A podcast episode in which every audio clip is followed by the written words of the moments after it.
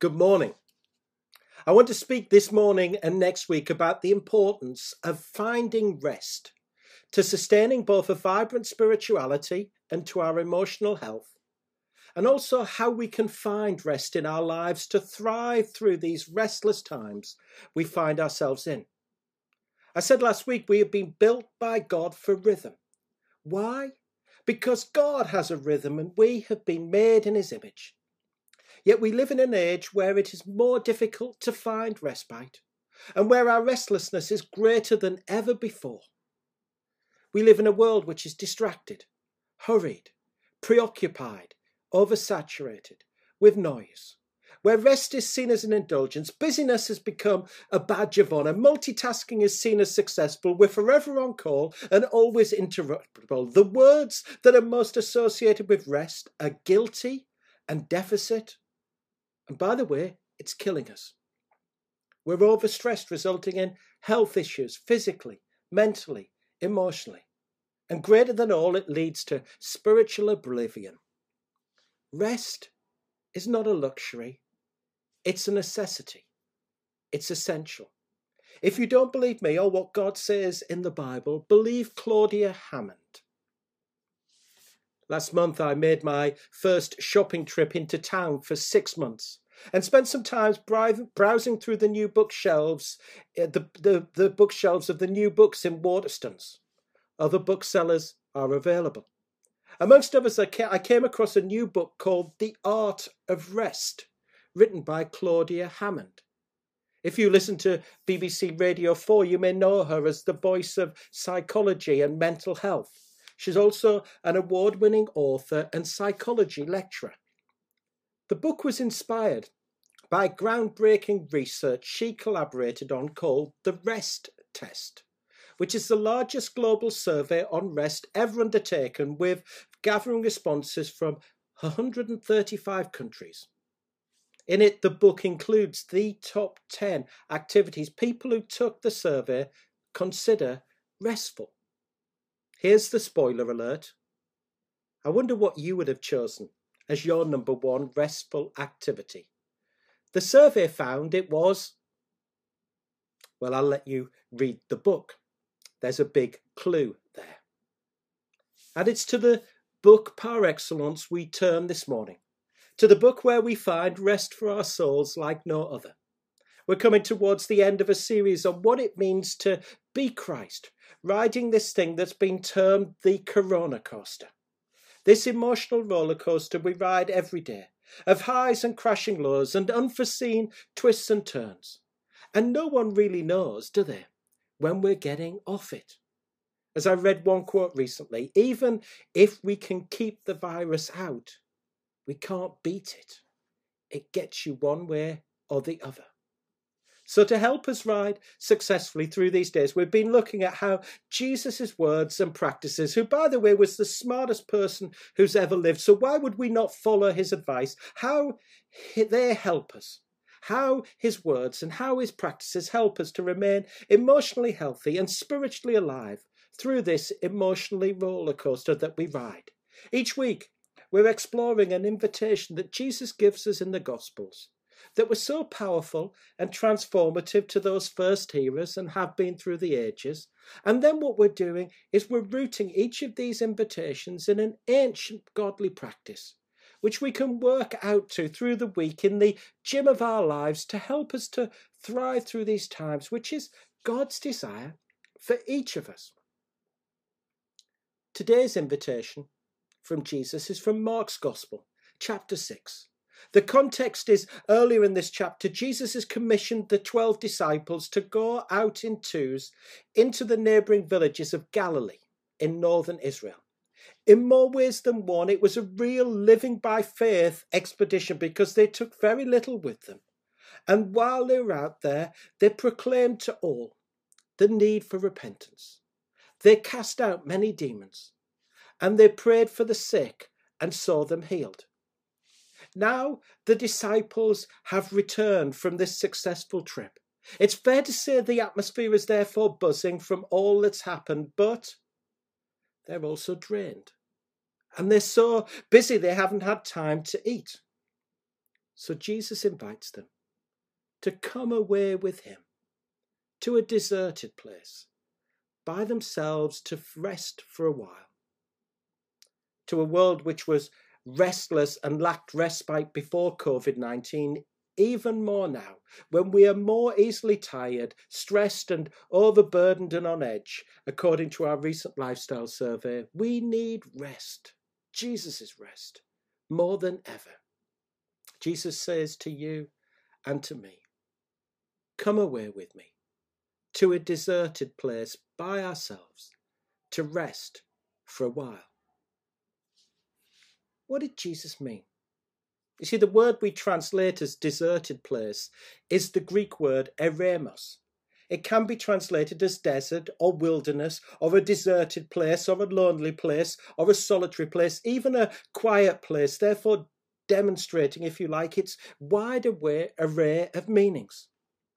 The Greek word for rest is anapauo.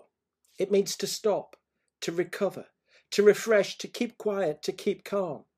And the Greek word for a while is oligos. In terms of time, it means a, a, short time. So Jesus is inviting us to come to a, to a quiet place just for a short time to refresh ourselves. For those who might know the stories of Jesus' life in the Gospels, you may remember Jesus frequented the Eremos on a repeated basis. You may remember after Jesus' baptism and before his ministry, he went off into the wilderness, the Eremos, for 40 days to pray and fast to enable him to defeat the devil.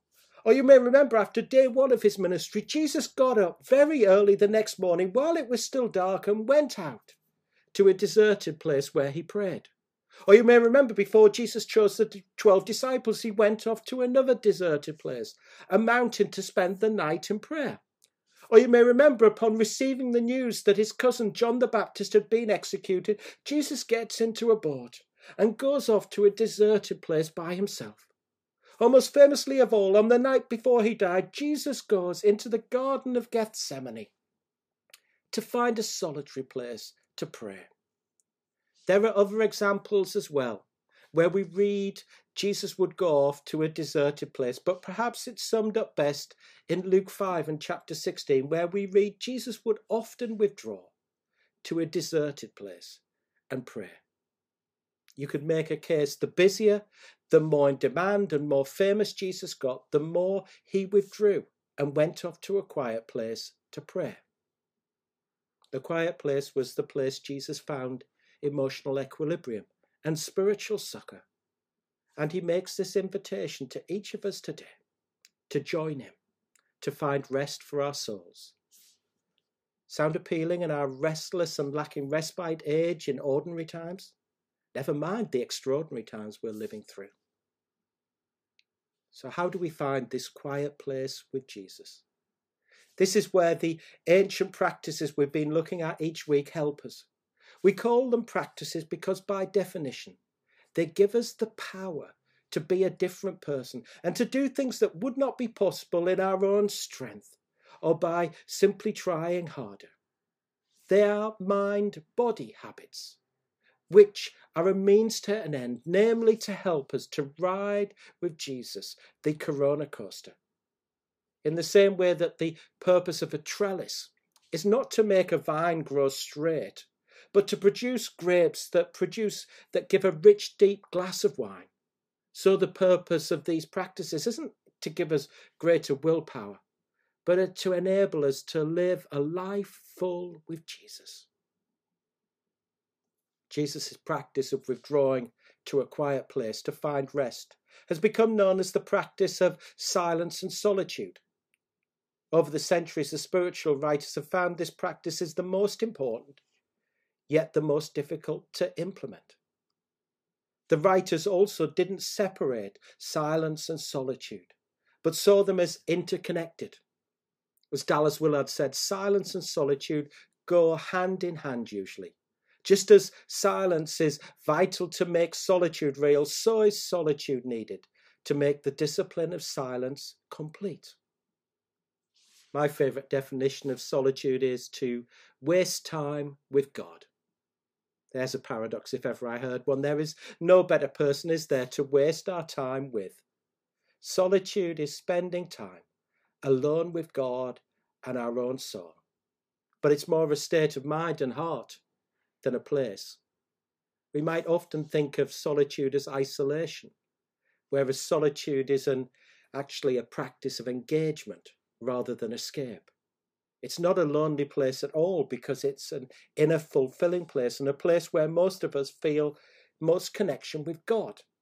Because solitude gets rid of the scaffolding we often use to keep ourselves propped up and hide behind. Yet that's what makes it scary to so many. Is being alone without those props, especially with God. And yet that's what makes it so liberating because we're free from those noises of society that will relentlessly mold us. It is silence which makes solitude a reality because the mark of solitude is silence. And without silence, there is no solitude.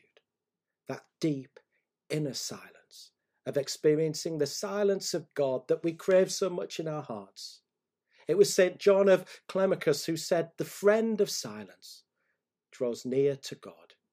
Whereas the antithesis noise is what C.S. Lewis reminds us in the Screwtape's letters, is what the devil urges us to follow. It's very hard to keep silent. Usually you will hear someone within 15 seconds.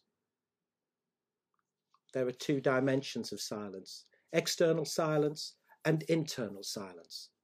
Our homes and our lives are filled with the whirring, buzzing, murmuring, chattering, and whining sounds of devices and machines that, in many ways, have been designed to save us time. External silence is easy to achieve in theory because we just have to turn them off. Internal silence, though, is different because our hearts and our minds are filled with the whirring, buzzing, murmuring, chatting, and whining sounds that go on in our heads and souls every day. Switching those sounds off is a different proposition altogether, which is why we practice silence and solitude. Some years throughout history are defined and are significant for some major event.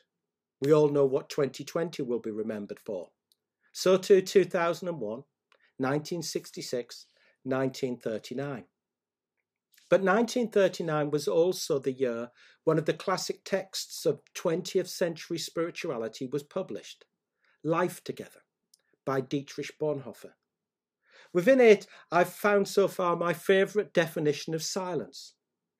It is waiting for God's word and coming from God's word with a blessing.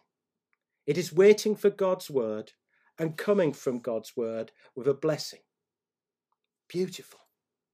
In many ways, it's a composite, a complementary picture of that for that vision I introduced in week one of this series, as we heard in our Old Testament reading from Song of Songs, chapter 8, verse 5.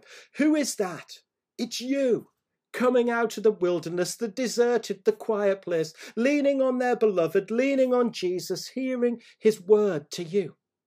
Letting you know his refreshing as his spirit breathes new life into you through time spent in silence and solitude with him and transforming your life. Here's what people will see in us, according to a recent list I read from Pete Scazzero, of the benefits of sustained silence and solitude. And I'm just listing a few from a more extensive list. We'll know God in ways that can only happen in silence. We'll learn to listen to God in all of our life. We'll be transformed into Christ's image. We will grow in love and compassion for others. We'll be infused with a new level of courage to follow Jesus into the unknown. So let me leave you this morning with a few how to's to get us started in practicing silence and solitude daily. Next week, I'll talk about extended periods of silence, and I've put the links this morning on the church website. Step one is to set a time and find a quiet place for yourself. It could be morning or evening or throughout the day, whatever works for you. It could be somewhere in your home or somewhere outside where you won't get disturbed and try to be still. Step two, I often say, just begin with a short time, maybe two to five minutes a day. If you think, well, that's not long, try it and watch how the distractions come along. Step three is different practices you could use to help you in silence and solitude. You could use the breath prayer I introduced in week two, or the examen I introduced in week four. I sometimes just wait and listen for God's voice. And then step four, remember this. As the disciples found out in this reading, don't necessarily be disappointed by disruptions. Expect them and embrace them. It might be our mind wanders, it might be that we get interrupted by someone else. Stuff happens, life happens. Just wait for the next time. You see, this is what happens in our Bible reading this morning, doesn't it? Imagine the disappointment of the disciples. Jesus invited them to go off to a quiet place. They're pretty tired and exhausted. Yet the crowds come and interrupt them. Yet it means that because the crowds come to interrupt them, that they get to participate in one of Jesus' greatest miracles, the feeding of the 5,000. Did you notice, though, what Jesus does next after the crowds have gone? He goes off to another deserted place, a mountain to pray. And so shall we. You might want to just open your arms and your hands to receive all that Jesus might want to give you this morning. O God of rest, who invites all to come and know you in the quiet place, pour into our restless hearts your grace. Reveal to us where we need your respite and guide us to find our rest in you. In Jesus' name, Amen.